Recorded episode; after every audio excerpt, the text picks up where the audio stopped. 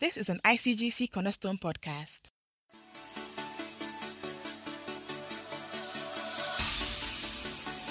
At Cornerstone, we believe in the power of the Word of God to transform lives and empower people to influence their generation. And now, time for the message.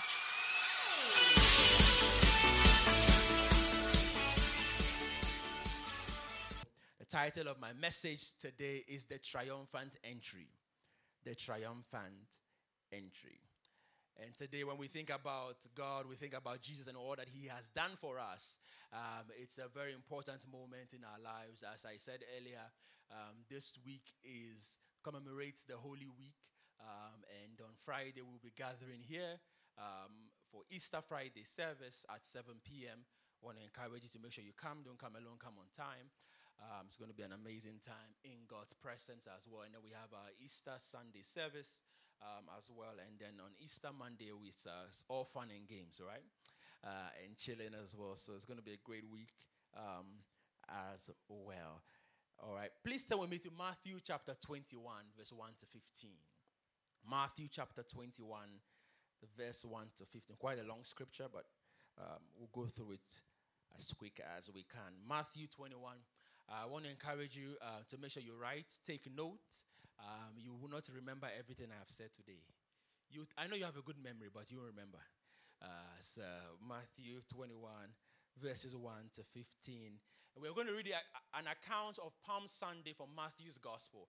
Now, all the four Gospels in the Bible write about this particular event, but there is some information that Matthew provides that I believe would be a blessing um, to us um, as well. So, Matthew chapter 21, verses 1 to 15. It says, Now when they drew near Jerusalem and came to Bethphage, at the Mount of Olives, then Jesus sent two disciples, saying to them, Go into the village opposite you, and immediately you will find a donkey tied and a colt with hair. Loose them and bring them to me. And if anyone says anything to you, you shall say, The Lord has need of them. And immediately he will send them.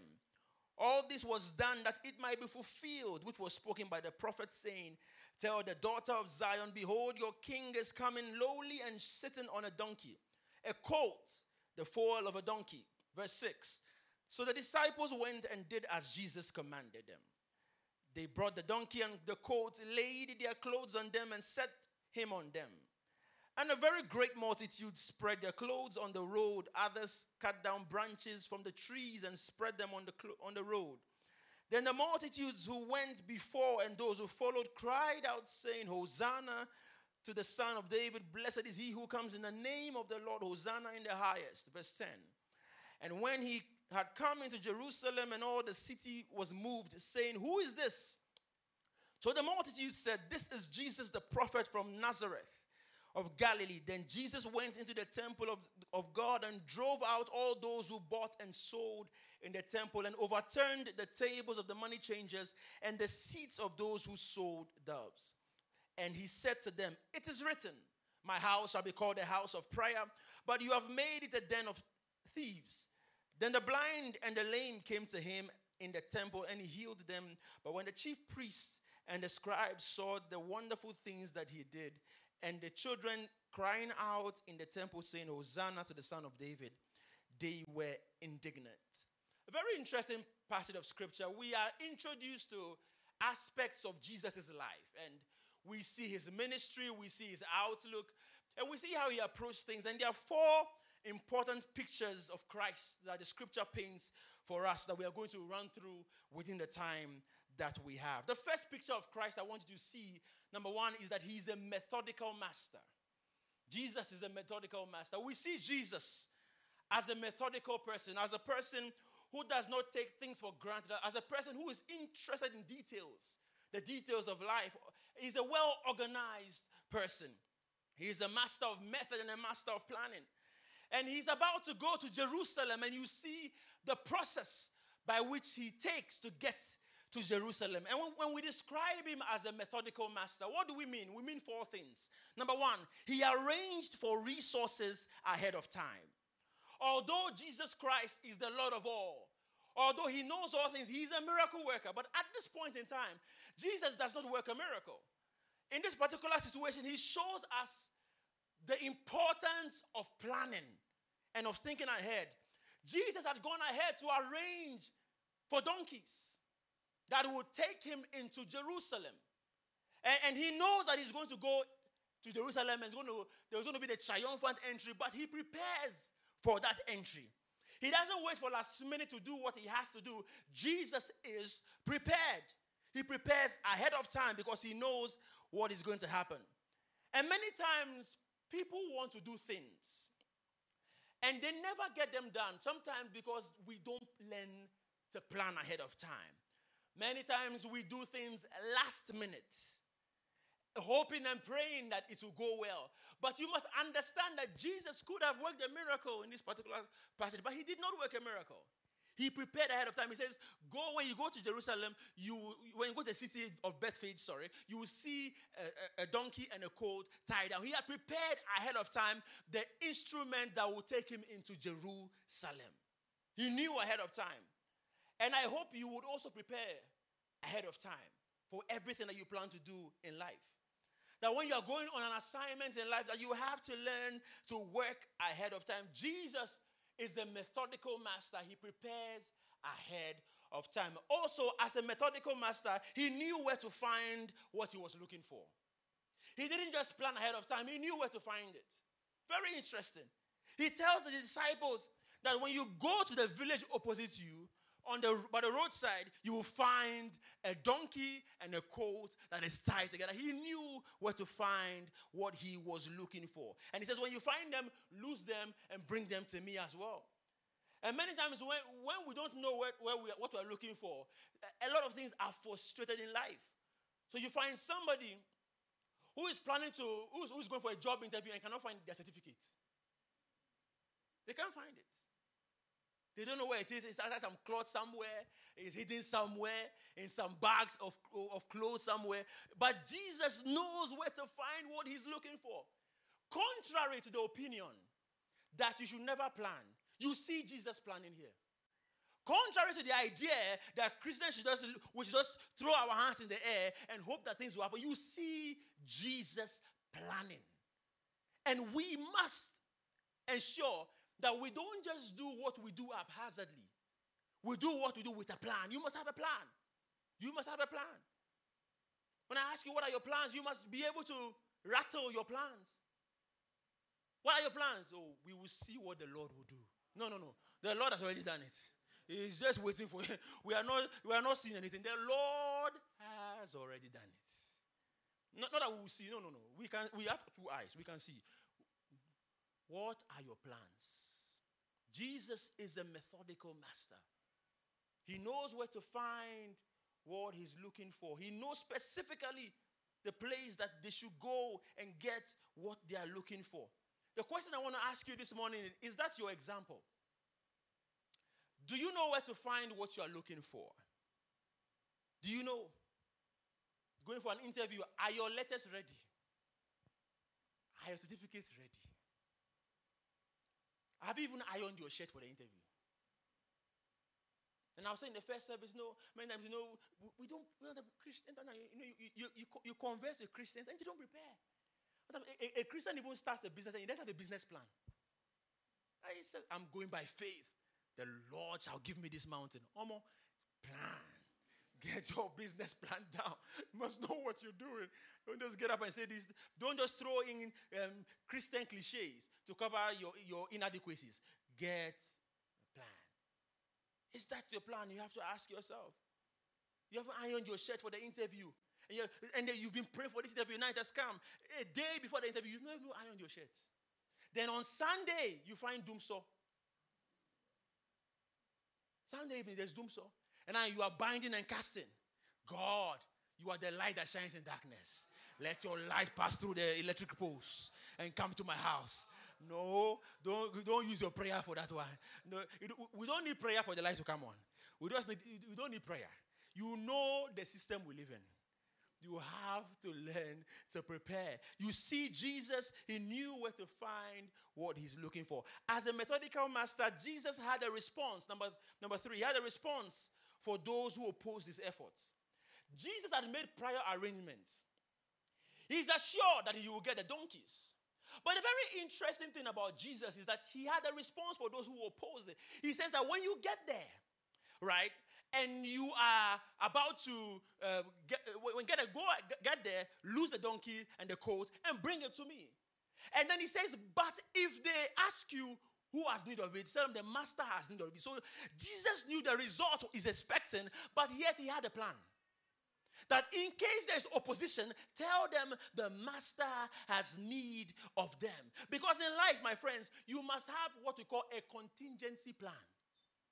Now, sometimes you plan and it may not be able to grow, but you must have a contingency plan you can draw from.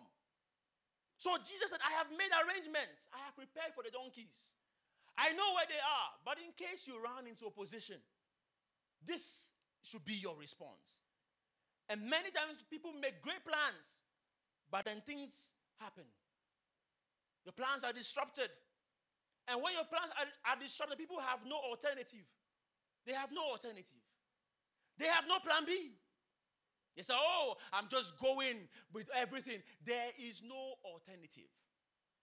And if you've lived in this world for a while, my friends, you will know that sometimes your plans don't go the way you want them to go. It is called what? Life. Your plans will not go the way you expect them to go. But you must always have a plan B. You know, maybe you want to go and start a business. And then somebody come and they promise you, oh, I will give you 50,000 cedis for that business. And your uncle has promised you, you're, you're banking all that for the business. And then you go one week to the business and he tells you, my, my, my, my daughter needs to have a surgery. And I, I I, have to spend that money on my daughter. Or oh, you want my child to die? Do you want my child to die? you know, you have to, you know, yeah, and, and you have to think, what, what, what, what, my plan? What is my plan B? What's going to be my plan B? Or, you, you're going to go to the bank for some loan for, for your business, and, and, the, and two weeks' time, the bank's, the bank's policy has changed about loan. What do you do? You have to have a plan B. You've got to have a plan B, my friends. You have to have a contingency plan. Contingency plan. And some of you, for all the money you have, it's just all that is in that account. You don't have any investment. You don't have any plan B that if you run dry, you are, you are dry. No, you have to have a contingency plan. Don't just spend everything you make, right? Or true correct. Yeah, you have to have a contingency plan. Don't just say, spend everything. You have some money today and you blow all the cash. You don't have a contingency plan for the next 10 years. You see yogurt, you buy. You see gum, you buy. You see pie, you buy. You see chewing stick or something, you buy. You, I don't know. Uh, you see something, you buy. Why? Don't do that. Don't do that. Have a contingency plan, all right?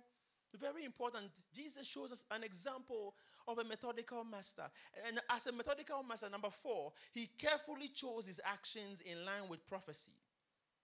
The Bible says that all this was done that it may be fulfilled Look at the prophecy. The prophecy says, Behold, your king shall come riding on a donkey, the coat of a donkey. Jesus is aware of the prophecy that has gone ahead of him, and he makes arrangements to suit the actions of the prophecy. God gives you a prophetic word, but you have to make arrangements. Right? Many times we receive a prophetic word and we sit down and just say, Oh, the word is going to happen. God's word has come. I will just sit down. Oh, the word of the Lord that you shall be promoted in your company. You receive that word of God and then you, you go to the office late all the time. If I was your boss, no matter the prophetic word, I won't promote you. It will not happen. Maybe maybe the, the, maybe the person you work for will promote, but me, Harry, me, Adote, Allotey, will not promote you. It's not going to happen. It will not happen. So if you see that prophetic word, you have to run with that word. Jesus carefully chose his actions in line with prophecy. What you have to ask yourself the actions I'm taking today, are they methodical?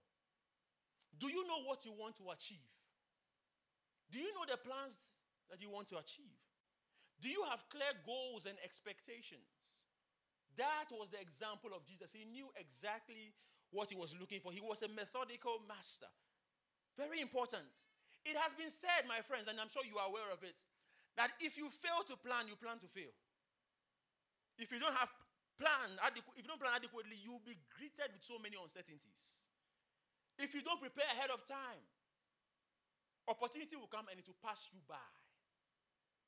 Opportunity is when preparation meets access. That is what we call opportunity.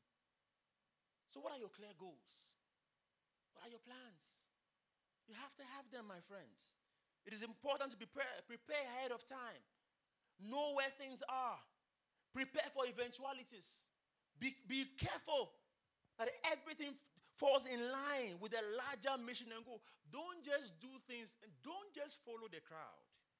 You want to be distinct in life? Sometimes you'll be the only one on the journey.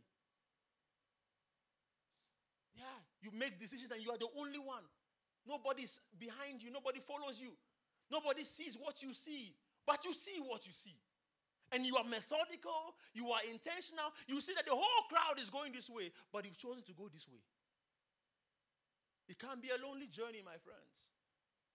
But it is called being methodical, being intentional, not doing things haphazardly.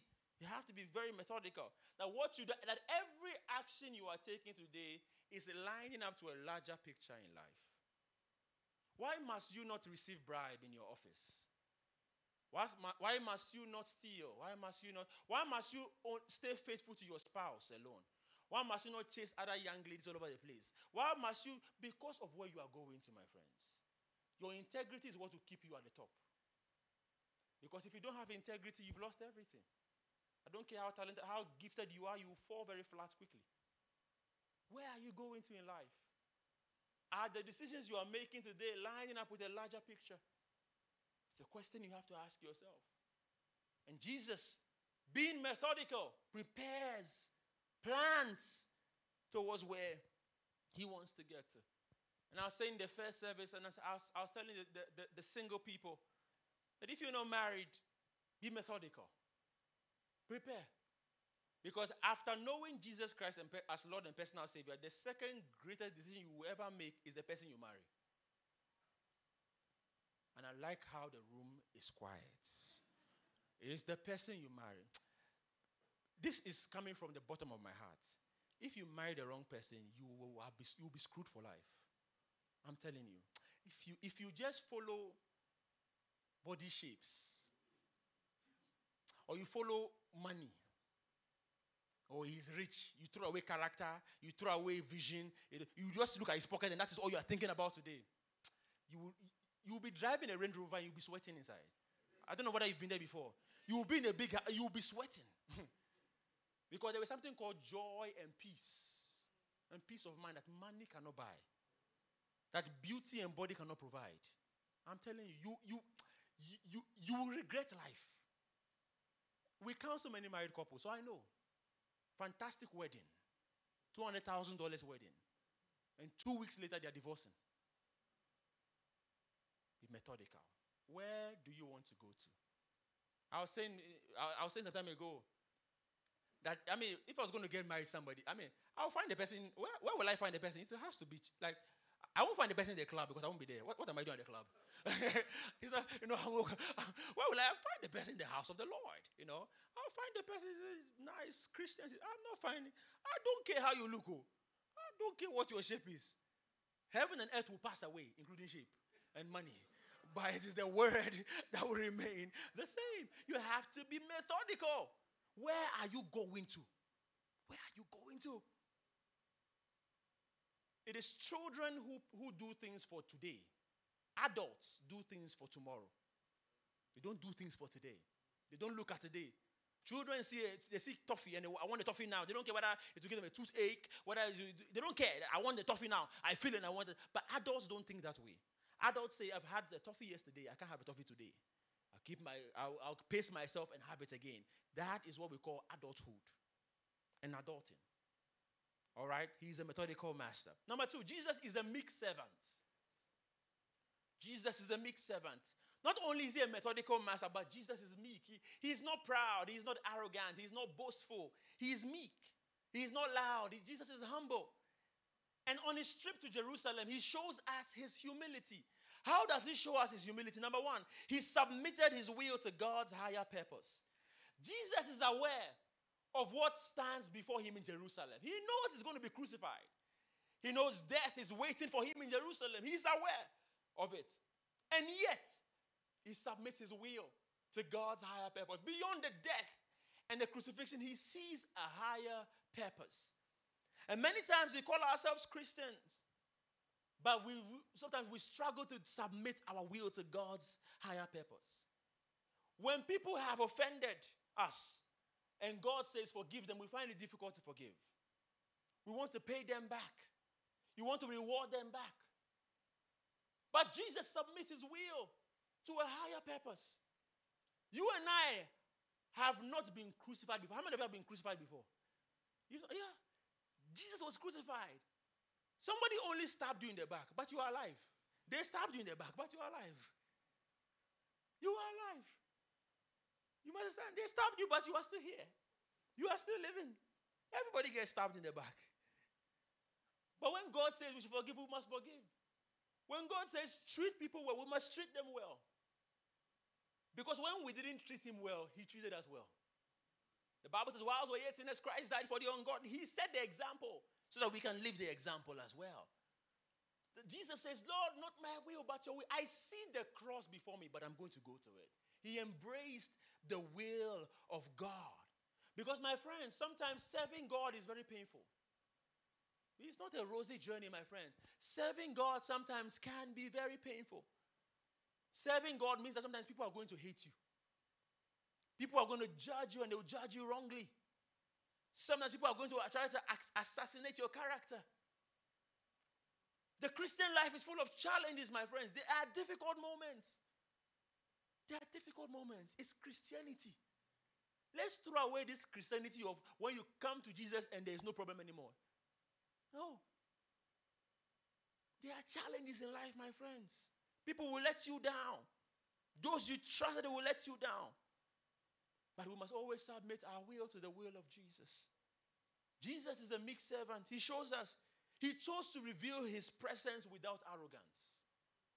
Without arrogance. Jesus is going to Jerusalem. He's going to introduce himself. This is before he dies. This is the last, biggest public outing that Jesus has to go. And many times when some people are preaching, they say things like, oh, you know, Jesus went to Jerusalem on a donkey. Uh, uh, and it is like today you are going to you are going to preach with a private jet. I beg to differ. It's not true. In the days of Jesus Christ, if he was going to announce himself, he would, he would rather have gone with a horse and not a donkey. He would have gone with, he would have probably picked 12 stallions, black. And then with a nice golden chariot tied to the stallion. Then Peter will prepare the trumpets. And then we run and say, that is a triumphant entry. That, doesn't that look triumphant? Riding like a Roman soldier. But he went with a donkey. A horse in the days of Jesus Christ was like having a private jet or having like a Mercedes Benz. I was saying SL 200 or like a or DA9 uh, or like a what? A Benz Maybach, right? That, that, that would be like a horse, you know. But Jesus went with a donkey. Donkey was like a Tico. A Tico. It was the poor man's means of transportation. He went with a Tico. He chose to announce himself with a Tico. Very interesting. Now, that, that, that, that does not mean that you, when you have a nice car, don't drive it. Oh, no, no, no. I'm not saying that. I mean, God will bless you with nice cars. Because Tico, Charlie, we don't want Tico. That's for Jesus' ministry. But God will bless you with a nice car. He will bless you with things. But when He blesses you with things, don't become arrogant. You must not forget that you are not your things. You are not the car, you are not the house, you are not the mansion, you are not all that, you are not the clothes you wear. That's not that, that doesn't define who you are. And Jesus goes to Jerusalem on a donkey, but he knows he's still the King of Kings.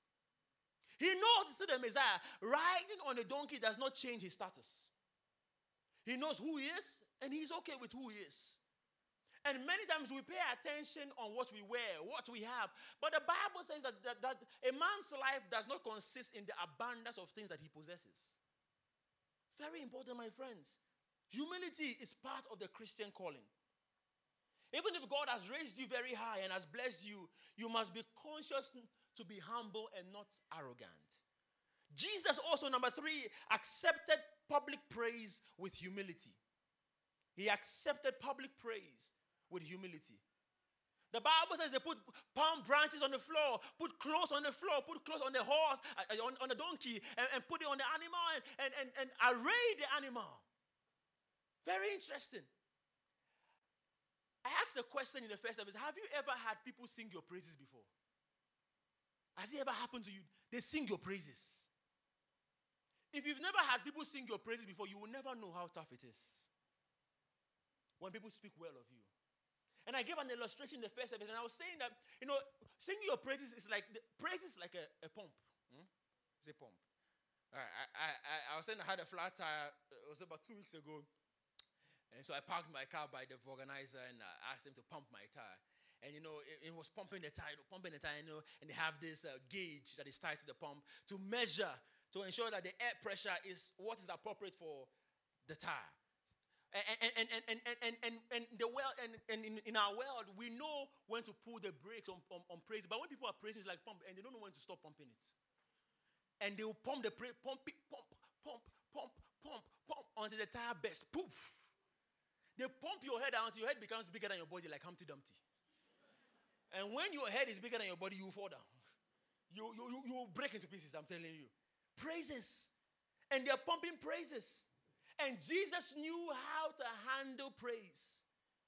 Anybody who has ever been successful in any area, in your job, whatever you are doing, people are going to praise you, my friends. And it's not wrong for them to praise you, but when they praise you, you have to learn how to be humble about the praise. When they praise you, don't go and say, Ah, are you now noticing? Charlie, I've been balling since. Oh. I've been balling. What are you talking about? Are you now noticing me? Hi, where have you been? In this Ghana, you don't know me. Ah, I've been balling. Humility does not reject praise. Humility accepts praise, but it also makes you also accepts your limitation as well. You know that yes, it happened, but I also know my limitations. And Jesus was perfect. He accepted it with humility. And I can imagine, I mean, people place, I mean, all these shouts going on. And, and, you know, sometimes, you know, I know people who call themselves humble. And the reason they are humble is because they are not great. The reason they are humble is because they're poor. When a poor man tells me that he is humble or she is humble, I, I will not believe you. Because I have been there. When you are poor, by default, you'll be poor. you you'll be humble. Your nature is to be humble. You can't be proud. when you're poor, your nature, you have to be humble. What, ah, where is the pride there? No, you can't be humble. You can only tell humility when the person has an option. You can only tell when you have an option. Like Jesus, you have an option to go differently, but say, I will go this way. That is when you can tell that somebody is humble. And Muhammad Ali, at the height of his boxing career, you know, when he's, when he's about to fight his opponent, he's, he's, he's giving them a lot of, you know, uh, quotes and say, you know, you are beat you at the first round, and you are beat you by the second round, and you, just the first one, I'll beat you, and I'll float like a butterfly, I'll sing like a bee. He's saying all these nice words. And, and so, and so somebody asked him, you know, you are, you are too arrogant. You are why are you doing this? And Ali said something very interesting. He says that it is so difficult to be humble when you are great. And there is a lot of truth to that. It is difficult to be humble when you are great. When you are really good at what you can do, it is difficult to be humble.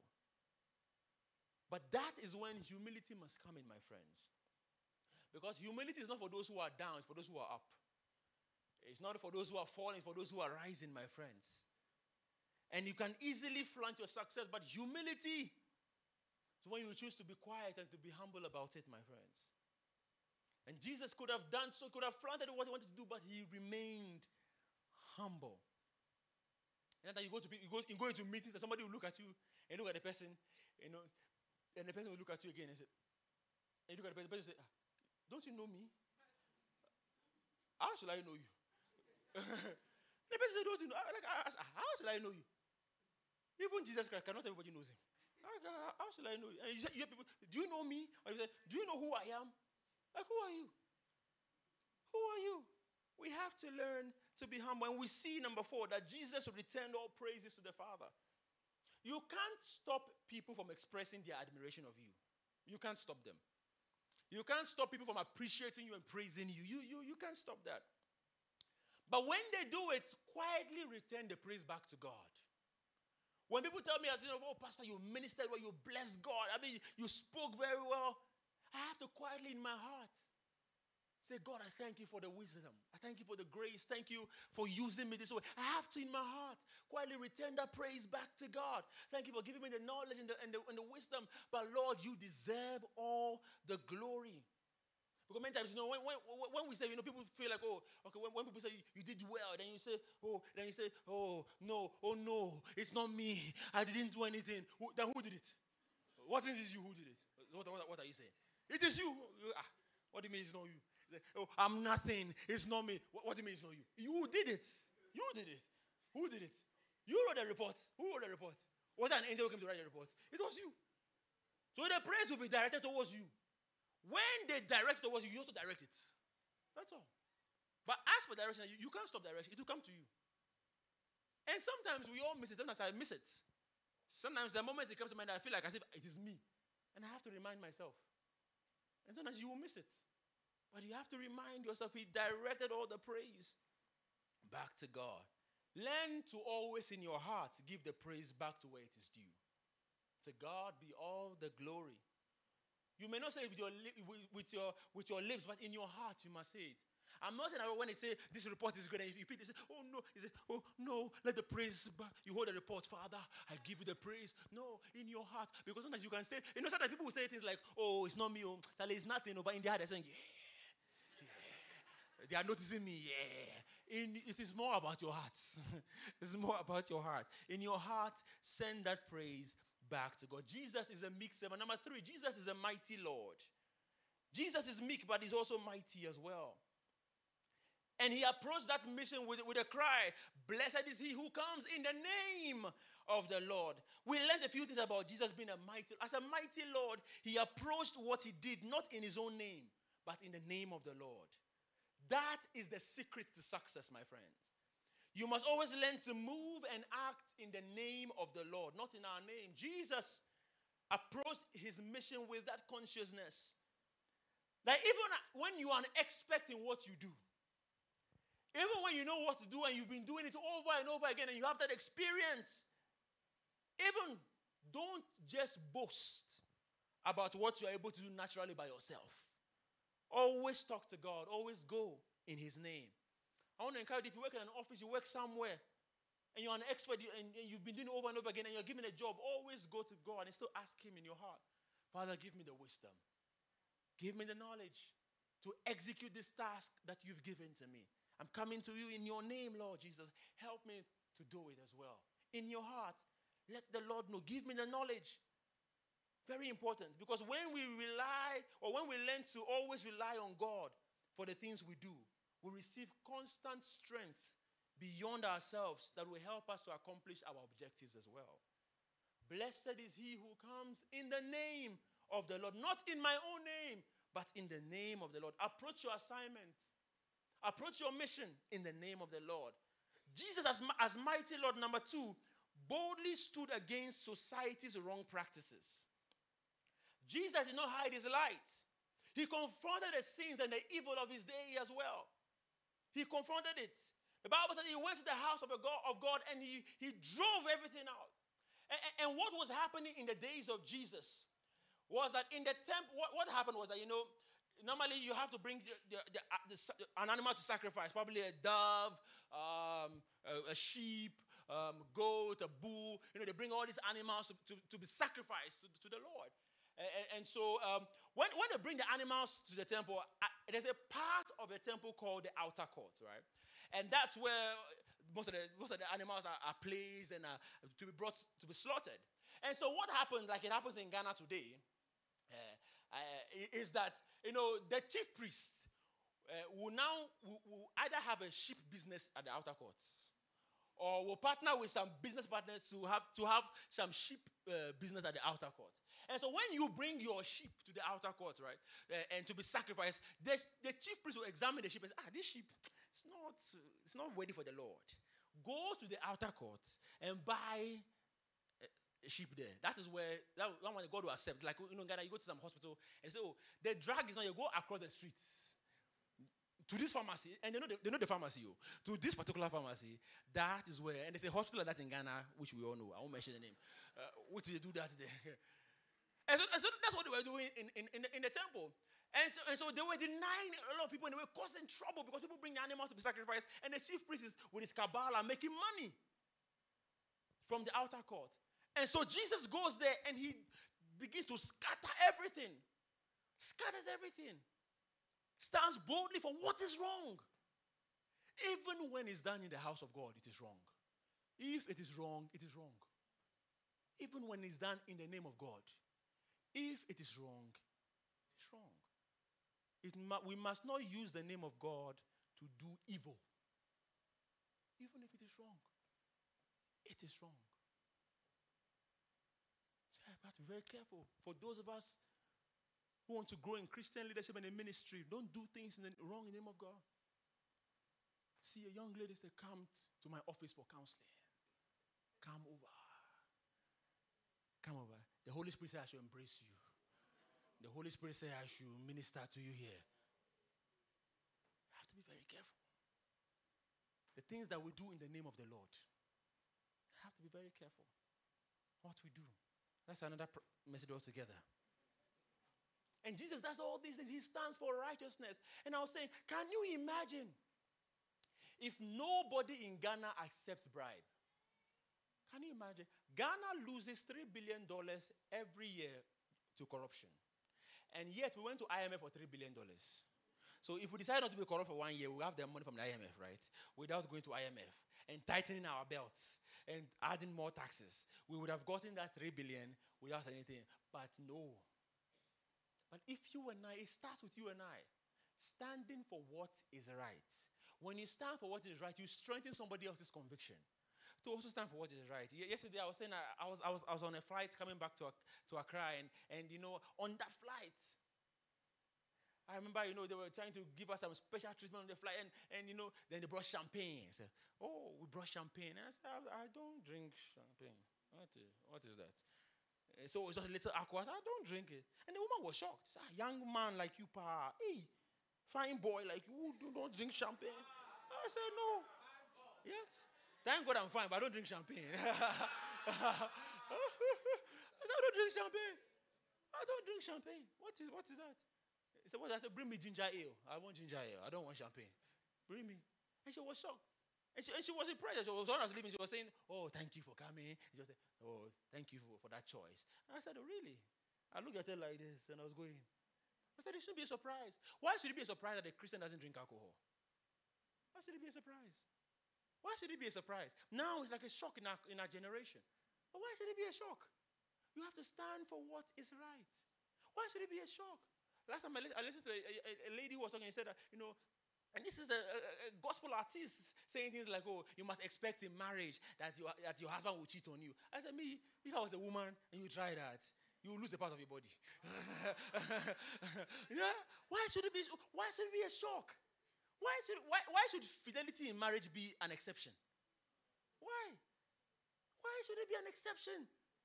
To be faithful in your mind, why, why, why should we be clapping for it? It's normal. It should be normal. We must stand for what is right, and Jesus boldly stands for what is right. He was bold to stand for righteousness. He stood for what is right. Do you stand for what is right in your office? Your workplace, do you stand for what is right? And he restored righteousness to the house of God. That was his passion. He was determined to manifest the presence of God. Whatever we do, my friends, let us, everything we do in the name of God, it must be pure and holy. It must, it must honor God. Everything that we do must honor God. Jesus, we see, is a mighty Lord. And number four, Jesus, we see, is a merciful Savior. And after he had cleansed the temple of all the wrongs, the Bible says that he ministered to all those who came to him in the temple. The, the, the lame, the blind, and the Bible, they came to him and he ministered to them. As a merciful Savior, he has the power to save us from sin. When he was born, the angel announced that he would save his people from sin. He has the power to save us from sin.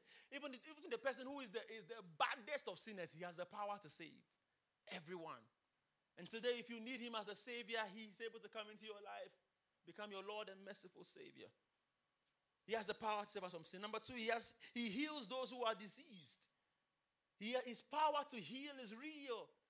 He's able to heal us and heal our, take away our, our affliction, our infirmities. When we call on his name, he has the power to heal us and to make our bodies well again. He is a merciful Savior. Number three, he restores hope to those who are neglected. If you read the passage, the Bible says the blind and the lame came to Jesus Christ. The blind and the lame came to him. They didn't have any opportunity anywhere, but they came to Jesus Christ and he restored them again. If you are neglected, abandoned, have lost a sense of hope, Jesus is able to restore life to you again. And number four, he welcomes all who come to him. He welcomes all who come to him. No matter who you are, where you are, his arms are wide open to welcome you. No matter what, where you have been, what you have done, he's always available to welcome you home. The Bible says the woman who was caught in adultery came, was brought before him and he says that neither do I condemn you He says, Go and sin no more. His arms are wide open. Doesn't mean that everything I've done in my past can be washed away. Yes. Yes. That is the power of the blood of Jesus, my friends. Maybe you feel your sin is so bad that there is no way for you to be free from sin. Jesus is the Savior who washes us from our sin. And I don't know what you are dealing with, but we have Jesus as our merciful Savior. He's ready to receive you. He's ready to change your life. He's ready, to turn your story around. He's ready to make you a brand new person. The Bible says that if your sin be as red as scarlet, it can become as white as snow. That is the Jesus that we serve as well. Thank you for listening to the message. God bless you.